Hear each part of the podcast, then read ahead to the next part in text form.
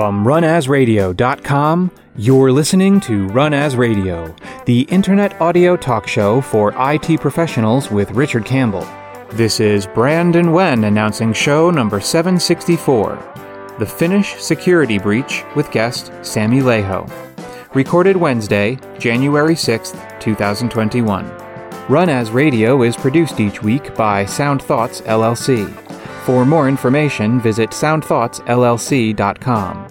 You can follow us on Twitter at twitter.com slash runasradio. Thank you, Brandon. This is Richard Campbell, and thanks for listening to Run As Radio. And my guest today is Sami Laiho. He's one of the world's leading professionals in Windows OS and security, and Sami's been working and teaching operating system troubleshooting management and security for more than 15 years. And Sami's session was top ranked at Ignite 2018, back when the world was normaler. And he's also the author at Pluralsight and a newly appointed conference chair at the Tech Mentor conferences. Welcome back to the show, friend. Thank you so much. It was super nice to be back. Ah, well, you always have such happy stories. Although I got to read you a comment from the last show we did, which was off the track for you because we did the sysinternal show, which I, I, re- I really appreciate you doing it. You, you know this stuff cold. It was a great conversation. Uh, and this comment comes from John Weiss, who said, I was familiar with some of Sysinternal's suite's more popular tools like Process Explorer and Zoomit, but Sami's Pluralsight course illustrates the synergies between the suite's tools and makes them indispensable for a Windows administrator. And this episode, which dropped on a Wednesday, by that Friday, I was using PsExec and procdump on a server to capture a temperamental thread that liked to lock up the CPU when no one was watching. So thanks, Sami, for a great video series. And thank you, Richard, for a phenomenal podcast. Oh, wow. There you go, man. Saving lives, making a difference in the world. That is so nice to hear.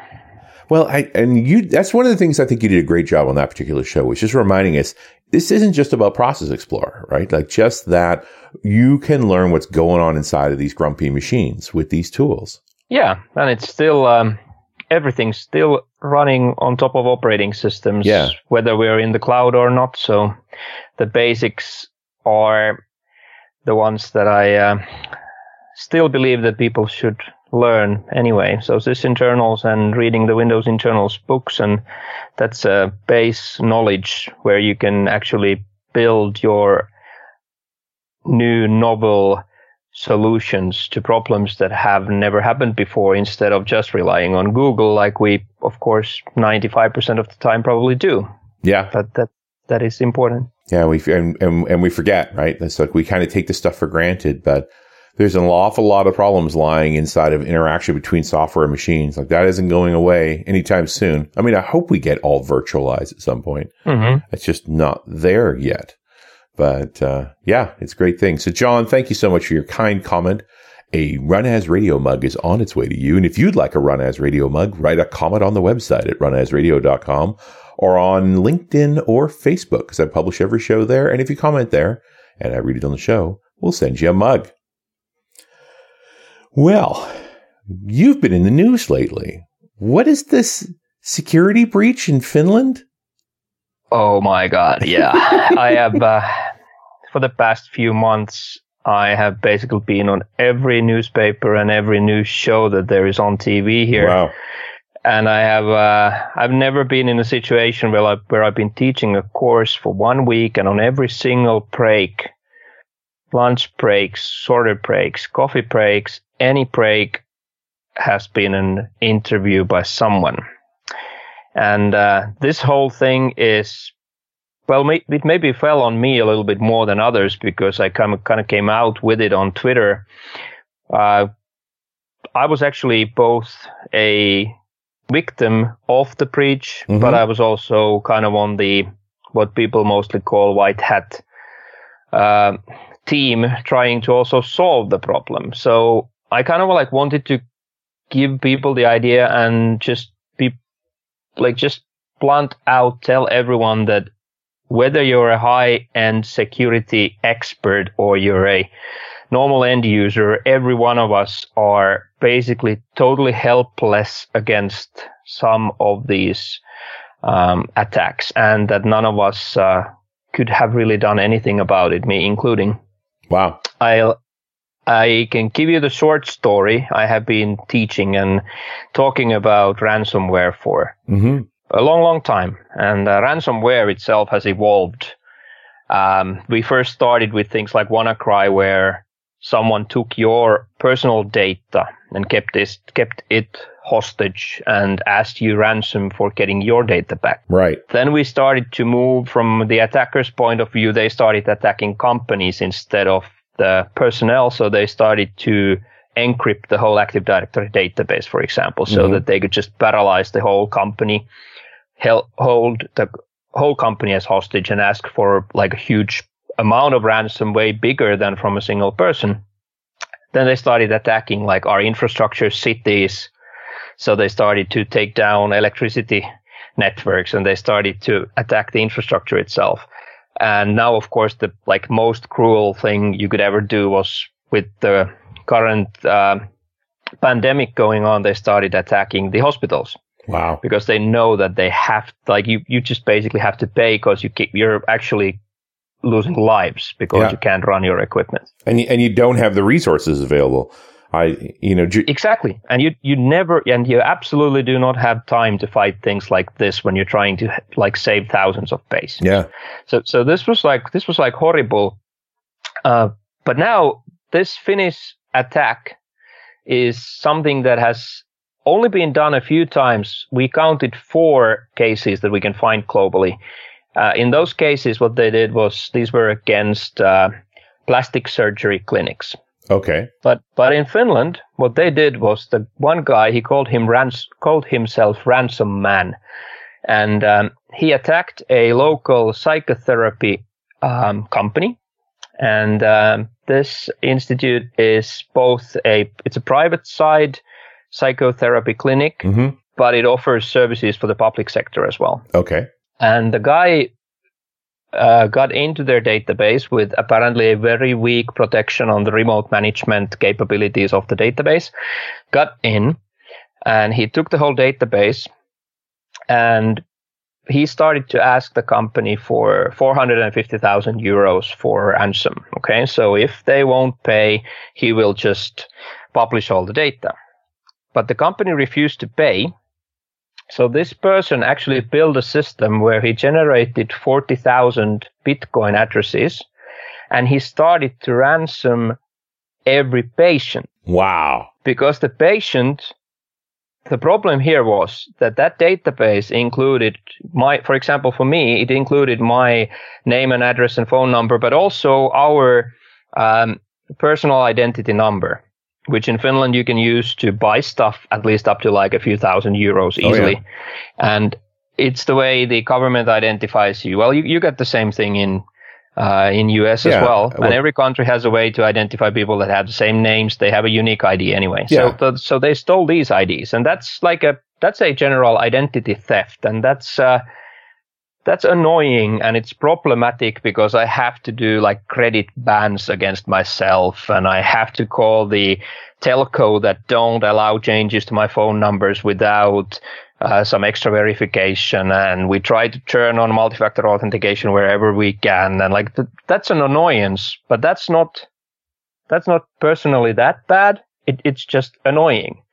But in this case those 40,000 records that they had, they also included all the data from the conversations between the therapist and the patient. Wow. So incredible breach of privacy. Yeah, so there's like we had, there were 40,000 people, there were public faces, there were policemen, there were anyone. I mean, there were kids, there were people that had told the therapist things that they would never ever have told anyone else. There were people telling that they had cheated on their husbands or wives. There were people who were talking about why they tried to commit suicide. There were mm-hmm. th- people who were telling why they were abused as kids. Like, I mean, so seriously private data that I don't think there is anything more private than that. Yeah. And I got to think a lot of these people paid. Yeah, so they so he sent me the same uh, ransom note as well. So Right. first you got a note that said that if you don't pay within 24 hours, you have to pay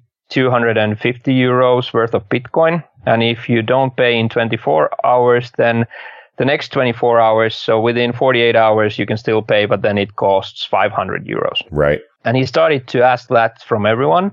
And then he started putting that data online. So first day, he put 100. The second day, he put another 100. The third day, he put another 100. And also people that were publicly known so that he could get some attention with that as well.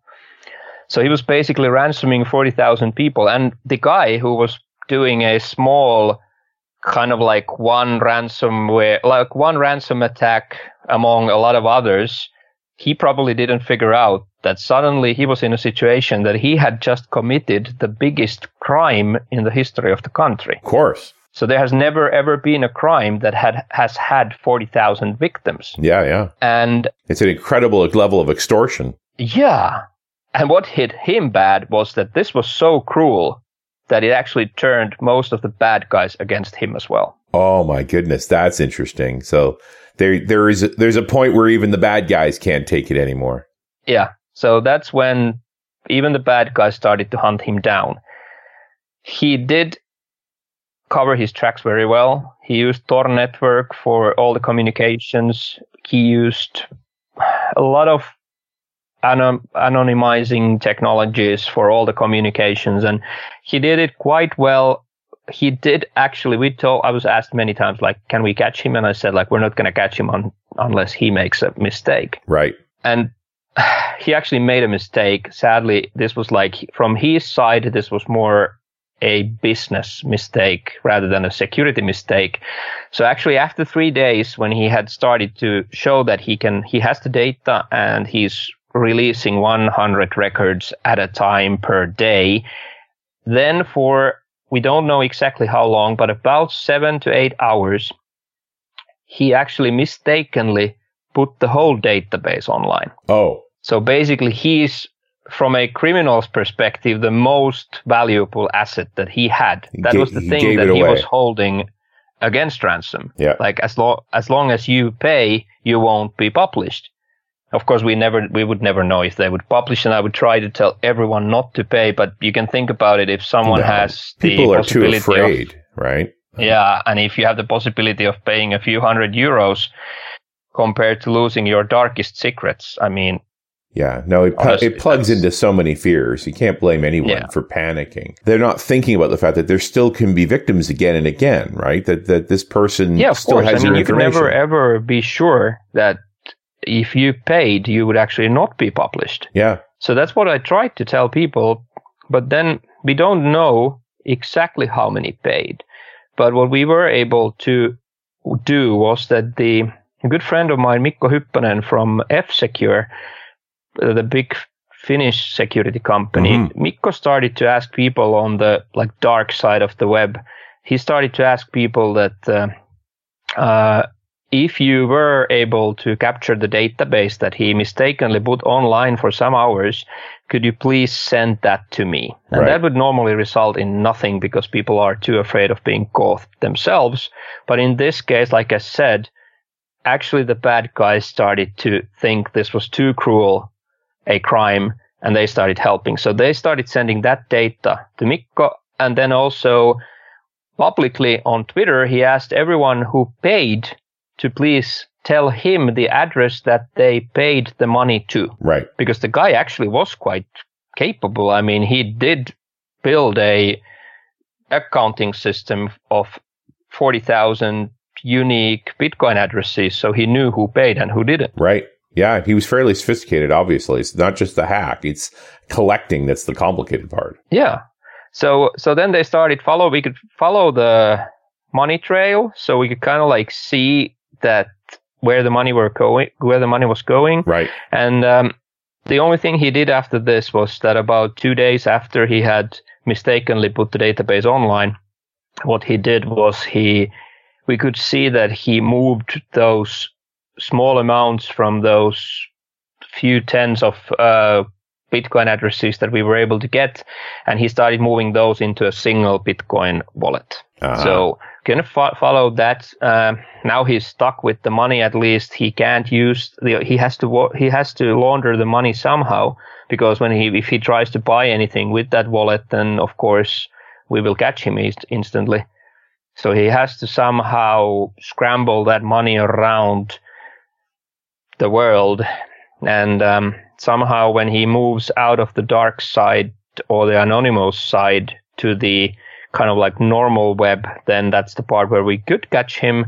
He hasn't done it yet. Right. Um, the kind of the evidence that the database has was really weird. Uh, that was not weird. It was really interesting because if you think about it, if there's 40,000 people, those were all text files. So even if the text files would be long, then 40,000 people those transcripts as text files, they wouldn't warrant for the size of the database, which was actually closer to 10 gigs. Mm-hmm. So it had to have something else in it. And that's why then we started to try to get those pieces of the database. And when you see, when you, the good thing is that that database included also most of the code that the guy had used or the person had used. And most of it is open sourced, so that doesn't really help. But then there are like traces where you could figure out where they downloaded those, who downloaded these certain open source projects at a certain time Right. or one after another. We could figure out like if you read someone's personal code, it's almost like fingerprints. Yeah, for sure. But I love the tra- the idea of tracking the download patterns too. Yeah, and it, it- people are people are creating code in different ways. Like if you if someone would ask you or me to type something else than hello world, I think it would be different because we just think people think different, Yeah. people code different. So kind of like works like fingerprinting where you can find the code and try to figure out who actually wrote it if they left any clues inside of those pieces of code. Yeah. Yeah. So, makes a lot of sense. It's hard, still working, haven't caught him yet. Um, the biggest crime in the history of the country. There was a really good article on Wired about this, and uh, this has so many dimensions because the guy who owns the company, he sold the company to an investor group or an investing company, and he sold it, and now they have sued the ex CEO because he had not told about the breach, although he apparently knew about it already from about two years ago. wow. So due diligence, I mean, should that should be told to the possible buyer that you're going to lose your lose all your credibility and you can never ever offer your services because no one will buy them. So you, so uh, that that's going to be a hassle. All uh, our in Finland, all tax records are public, which means that if you want to know how much your neighbor earns, you can just ask. And that's just public information. So what Right. made this even more horrible was, was that then after this had just happened in the end of the year. So this actually took place in about mid October, hmm uh, 2020. And uh, then about a month after that, they released the tax records. And now all everyone could see that the person who owned the company that had this breach and had not uh, ha- had obviously not invested in security, they were paid like millions of euros during that year Right. and now people were like even more mad at them. And Sure. well, the CEO was fired, and he's being sued by I don't know how many people, and it, it is a it is a hassle. I mean, it's a really really big thing. Even those 300 people, where it actually ended, the whole thing ended with the 300 people's data hmm that was published. Now, sadly, of course, they, like you said, they can be they can be a victim of this again and again and again because the database was on the dark web Right. which means anyone could have basically downloaded it. Yeah. So it doesn't, it just doesn't go away now. Yeah. Unless you, you kind of have to live with the exposure. Same for me. I mean, my I can't change. I cannot currently. The only two of uh, the only two legal ways of changing your your personal identity number in Finland is either if you uh, change your gender, because your gender is actually like shown in the um, in identity number, either male or female, Mhm. and then the other one is if you are part of a vict- uh, of a uh, witness protection program, Right. then you could get a new one. Then you can get a new one. But I mean, you can't change it. So even for me, it's like it's gone. I mean, I, I can I had to do bans on a lot of different services because of this. But anyway, it's not my person. Like that's what I always tell people. Like if someone steals my laptop, like I want it to be protected, but I'm I'm even though it would be very very annoying if someone stole my company data. That's nothing compared to the fact that someone would steal all my digital photographs Yes. from my history and tell me that I can't have them back. yeah. And this is kind of the same thing. I mean, you could be a victim of a ransomware attack, your company could be, but like this is like, this is personal. This is cruel. There were kids, teenagers, a part of this. And I, I'm not saying that the other ones globally known, the four cases that we could find, I, I'm not saying they weren't bad, but that was a different thing because those were, th- there the idea was that the same kind of an attack was done against uh, four times against a uh, plastic surgery hmm clinic. They only had like a few hundred victims. Then they chose the public figures out of those. And then they told that if you don't pay, we will release your personal pictures to the press.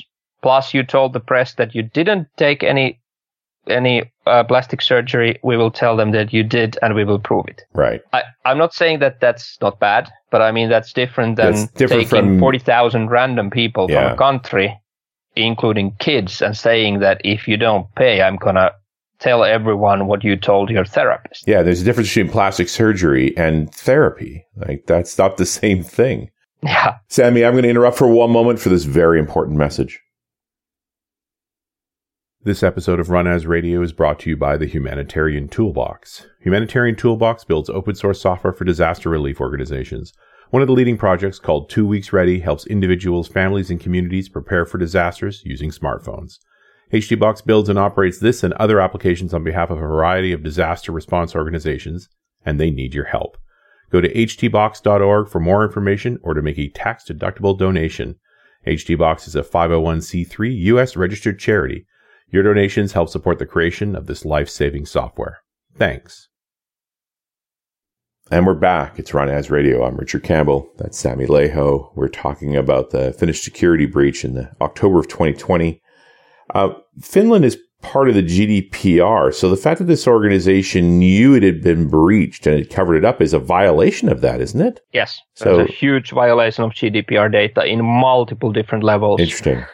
Yeah. So I've been wondering about enforcement of GDPR and, and when we're actually going to see cases. This sounds like a premier case for the enforcement. yeah, this is there were so many things done incorrect. I Mhm. mean, the again, if it is how it looks like to be, then everything started off with a, in a way, a request from the doctors where accessing the database was only allowed locally and then it was allowed remotely.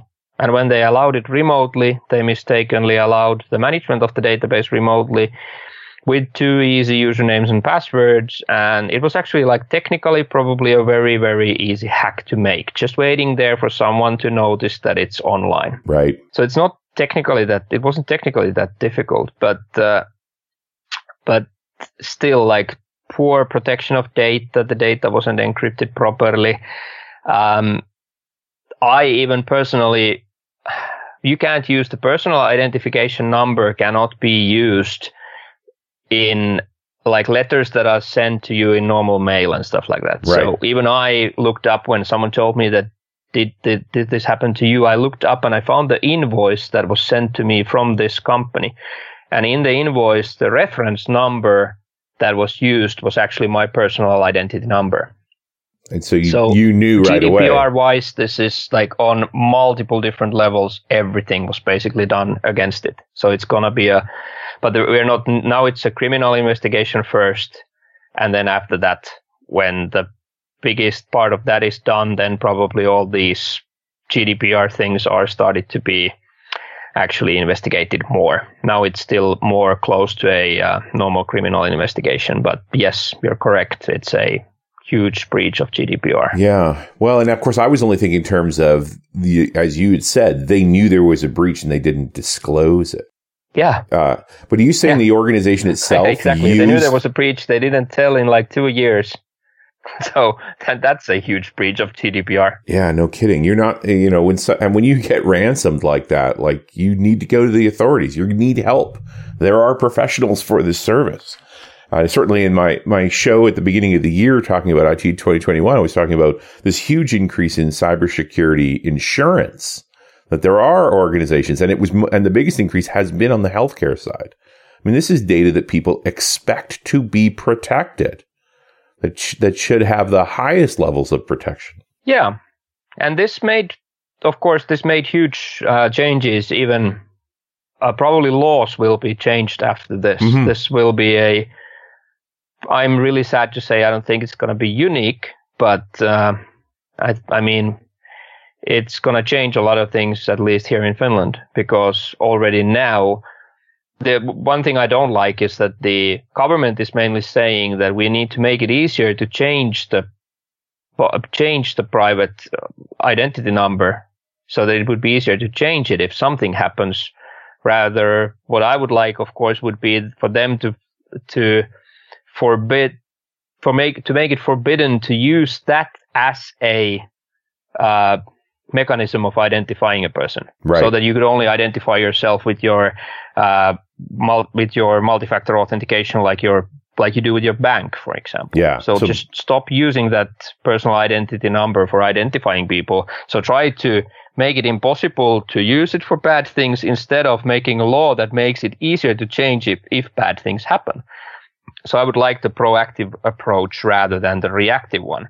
But they many things Al- Although both seems applicable, it does make sense to me that the government would find a way to change the numbers of the people affected. Hmm. I mean, and you're one of them. Yeah. Like, would wouldn't you like to have a new number? Well, um, like I said, it's a hassle, so it would make it easier if I would get a new one. Yeah. Uh, actually, things have changed dramatically already because when this happened, you could still move someone's home address if you just knew the number. Right. So Right. someone could have just moved me to live Yeah. in northern parts, live in Lapland. All my mail would go to Lapland from now on. It sounds like that number's too powerful. Like there needs to be multi-factor around that. You can't yeah, just so have that was changed. right. So they already changed it that you need multi-factor authentication for that. That's good. so- That's progress. So things will change. I'm uh, just hoping that uh, I, I'm just. I mean, whenever these people come up with the bad guys come up with ideas like this, even though it's really cruel, I still think it's not going to be unique. So I, I mean, like usually they copy each other anyway. So I'm sad to say, but I think it's not going to be unique. This get like. I really always think I'm always thinking that like I'm they must be out of ideas I don't know if you saw. I know. I don't know if you saw it, but this was like the the the weirdest thing I've ever seen. Was like just last week, or was it? Yeah, last week. I actually tweeted it out as well because there was a th- there was a ransom attack against a company that was selling chastity belts. So they bec- actually had like men that were using these sex toys, and they would attack the service and they would lock those chastity belts so that the men couldn't get out of them. and then they would ask them ransom. And if you wouldn't pay ransom, you'd stay locked. no sex for you. so I honestly thought like, like everything has been, like they came up with everything already, but apparently not. But I'm just like, I, I mean, the good thing here was that even the bad guys thought that this was too cruel, but I like the history shows that sadly, usually these are copycatted quite Yes. fast. So Yeah, the, but the- I mean, there's also the other side of this, which was this successful from the ransomer's perspective, and if he hasn't been able to retrieve the money because he's gotten too much scrutiny, Mhm. it's a failure. Mhm. I mean, I, in my mind, the, the idea ransomware has been successful because they've been able to make money from it. yes, And if they can't make money from it, then it's then it's not a success. And so, you know, and, and I think you're hinting at this issue, which is if mm-hmm. we normalize it, this this keeps happening, then we won't give them sufficient scru- scrutiny to stop Yeah. them from making money from it. yeah, like someone said, I don't remember who it was, but I think I don't. I mean, it's not technically that easy, but I mean, it was a good point when so, someone on Twitter just said that the only way to stop this from happening is it, is making it illegal to pay ransom. I mean, it's Yeah, but then you and then you're just criminalizing the victim too. yeah, that's true. Now that's like I said, that's not easy to happen. But in a way, that's like we if if that is a failure from the attacker's perspective, they Mhm. can't get paid. Yeah. So uh, I was trying to tell everyone not to pay, and if the if the amount was bigger, it would have been probably no one would have paid. But the um, amount was rather small compared to the impact. Yeah. And that was smart of the of the bad guy there Mm. to make it he's really I can make this go away for a you know trivial amount of money Mm. uh, then here have the money not recognizing a it's not going away Mm. uh, and b like you've just made everybody else in more danger Yeah, it's really hard to also. I mean, when we tried to ask the victims, like, did you pay? Mhm. Most would say no, even if they paid. yeah of course So it's really hard to also kind of like have people actually come out by saying that they had paid. So it was really hard to first get the kind of like be able to track the finances and try to track the Bitcoin yeah transactions. But it's been standstill for a long time. There's a lot of data. I had people from Austria. I think the I had like I I have never ever had so much contacts via email, Twitter, whatever. Most of them through anonymous uh, email servers from around the world. I had really good tips from Austria pointing at a guy on a uh, Reddit thread. Sadly, what I saw quickly was that people were also trying to use that just against other people. So they would send me false uh, clues right so that just have their friends uh, or had their enemies. swatted essentially right like the Swatted, same yeah, same sort of exactly. thing right? what I was false trying say, yeah. accusations So that was so weird. I had a uh, shaman from uh, Brazil speaking with me on Zoom, telling me about how to find the bad guys, and I had a lot of so I had a lot of clues. I've uh, delivered those to the police, and um, it's not my call to do anything else than basically gather evidence and try to send that. But um, it's um, I don't know. Um, I haven't I haven't heard from the guy now in about two months. Yeah, I hope he's no- running no- scared. He he he deserves a little of the terror that he's spread upon others. Yeah, I know, and I think he's really really scared. Well, He gonna- also had no idea what he did. I mean, I am I am 100 percent 100 percent sure that he had absolutely no idea what kind of a crime he did. yeah, that- So he's it started off with a, as a little thing, but then when he sees like national news, both local and global news, yeah, talking about him, telling him how many people are hunting him down, yeah, telling him who are hunting him down. yeah. The best of the best are looking for you now. Yeah. Yeah, that's yeah, good. I'm really not unhappy that he's a little terrified. He earned it. No, me neither. No, me neither.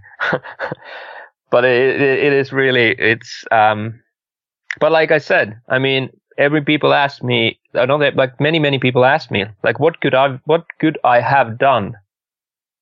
But in this case, whether how tech savvy or security aware you are, you couldn't really prevent this. No, you. Well, there was only a small group of people that could have, and they worked for the organization. Yeah, that wasn't Yeah. you.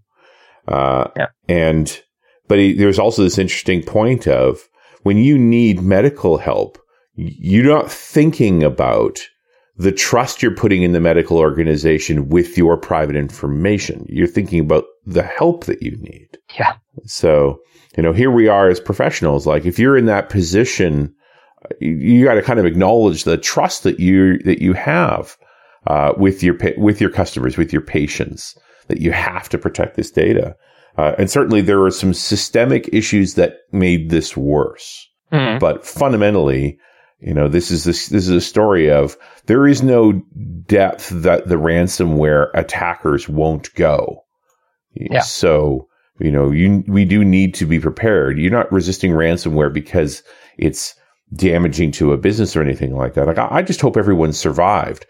You know, I think Mhm. about talking to Troy Hunt a few years ago about the Ashley Madison hack, and people committed suicide over the prospect of anyone finding out they had an account there. When you talk about folks that with serious private personal health issues and that those may be revealed publicly, they, they can react very strongly. Oh, absolutely. And I mean, there were cases of people that, for example, among like the 300 records that were uh, like public, pub- that were put public, hmm they were there were cases of uh, like very public figures Right. and them talking about like someone cheating on their husband or wife. Right. I mean, this seriously Very this can honestly lead to very very much the same as the as the Troy Hunts case. yes. So uh, that that's uh, I'm just and I'm, I'm I feel so sorry, especially for like the kids, teenagers. That we're that told to so trust these happy that- people, right? Yeah. And got help. And then are getting punished for the getting help. Yeah, exactly. Because that's like the two things that I got out of this. One was that I was trying to tell people that even me as a security professional uh, got hit by this, and I'm with you on this, and I'm trying to help. I also tried to kind of like normalize the fact that we just there are now forty thousand people that went to therapy, and their names are public. Right. And almost, Finland is a small country, Yeah. so you can basically say that every every company has at least one employee that was hit by this. Yeah. And we also have to like normalize the fact that it is very much okay and it's actually very good for you to seek help. Yes. Well, especially you talk about people that work like police officers and so forth in those intensely stressful environments. Like it's a necessary part of their survival to get that kind of support. But anybody who needs it, like we're struggling enough with accepting that mental health is simply health. Yeah. We don't need to to to put it isolated in any way. It's just health. You know, we need to stay healthy. And I think they, you know, funny, it's like I think it's Finland. Those people are very reasonable. They're very sane. It's like, no, you're a person and you just need to be taken care of. Like, thank goodness it was Finland. But, uh, but still the stigmas are there and we have to push back against those. So I, that's what I've tried to tell it like with my example that's what I've tried to tell people. Like it's totally normal Yeah. for you to first of all get help and then on the other hand that like even I couldn't do anything about Yeah. this. We're all in the And- same boat. Yeah. We're all, but yeah, for us in the industry, it's like, it's a reminder. th- These are people's lives and we, we had, this is not oops. This is just not acceptable. We need to be better at protecting their data and uh, to resist these bad actors. And it's fun to focus on the punishment of the crime after the fact, but it's far more important to not allow that crime to be possible. Yes, absolutely. And uh, uh, we've got like two different categories of health institutes in Finland. We got like they're called like grade A and grade B. The other one is attached to a national database and they're required to do a like an external security audit for their systems. Right. But those are like the big, very, very big um, hospitals and doctors and stuff like that. But uh, uh, then we had this B category that has like, I don't remember how many hundreds of different companies in it. And they can basically provide the same kind of services, but as, as they are not using the national database, they're not required to get the audits. But I don't So- think the patients see their data Exactly. in those B organizations as Yeah. B And that- data. that is changing now. Yeah. So now they're just forgetting that they're ne- like there's no possibility of having like grade A and B anymore. But if you're playing with personal data, patient data, then you have to be audited anyway. yes. Well, B means you don't have change. personal data. Uh, to, in my Yeah. mind, yeah, you Yeah. get to be B if Yeah. you don't have any personal data. Yeah, exactly. Wait, So that that those are the things that need to be done, and those will be changed. So hope this gets better. But it's uh, because this happened. I've had I've been contacted by so many different uh, people that told me, like most of the doctors, for example, they they need smart cards to connect to log on to their PCs in their office, but then. I had like people contacting me and said that like the doctors are currently too busy to do that, so they just have the smart cards are held by a nurse and the pin codes are on post-its attached to the smart cards and the nurses will go and log on on behalf of the doctors around the around the office so that because they don't have time to do that all the time. And I mean, like, it's just, we need, we need like, I hope that because all this came public, then that we, it will just end up in we learning something from yeah. this and changing Actually a few laws will help, but also trying to. I've been launched. I've been um, I've been keeping records about publishing like one big ransomware attack that happens at least one per day on Twitter. Wow. Like this what happened today. This what happened today. This what happened today. But it's still really really difficult with security because you got as much um, resources as you want after something happens. Right. But before that, it's extremely difficult to get any budget for it. So uh, that is something that's like I don't like the SolarWinds case now. Yes, that's the same thing. Like SolarWinds, the whole huge mess about it, and now they suddenly hire the two most known security experts in the world. Got budget now. Yeah. so um, yeah. So that that's kind of like the same thing here. It's like as when something happens, then we are called in, but before that, budgets are very very low for security. So um, hopefully, also this will make people understand, or the well the company managers to understand that they should do these audits instead of just ending up in the news. Absolutely. Hey, Sami, Thanks so much for bringing me this story. It's it's important. I think it's. I hope it's ammunition for folks to say to their organizations, we don't need to be these people in this situation. We need to spend some money on this. We need to make our systems better. Yes, absolutely. It was my pleasure, and I surely hope that this won't happen again. Yeah, very soon at least. I hope. Uh, thanks for coming on the show. Thank you so much for having me. And we'll talk to you next time on Run As Radio.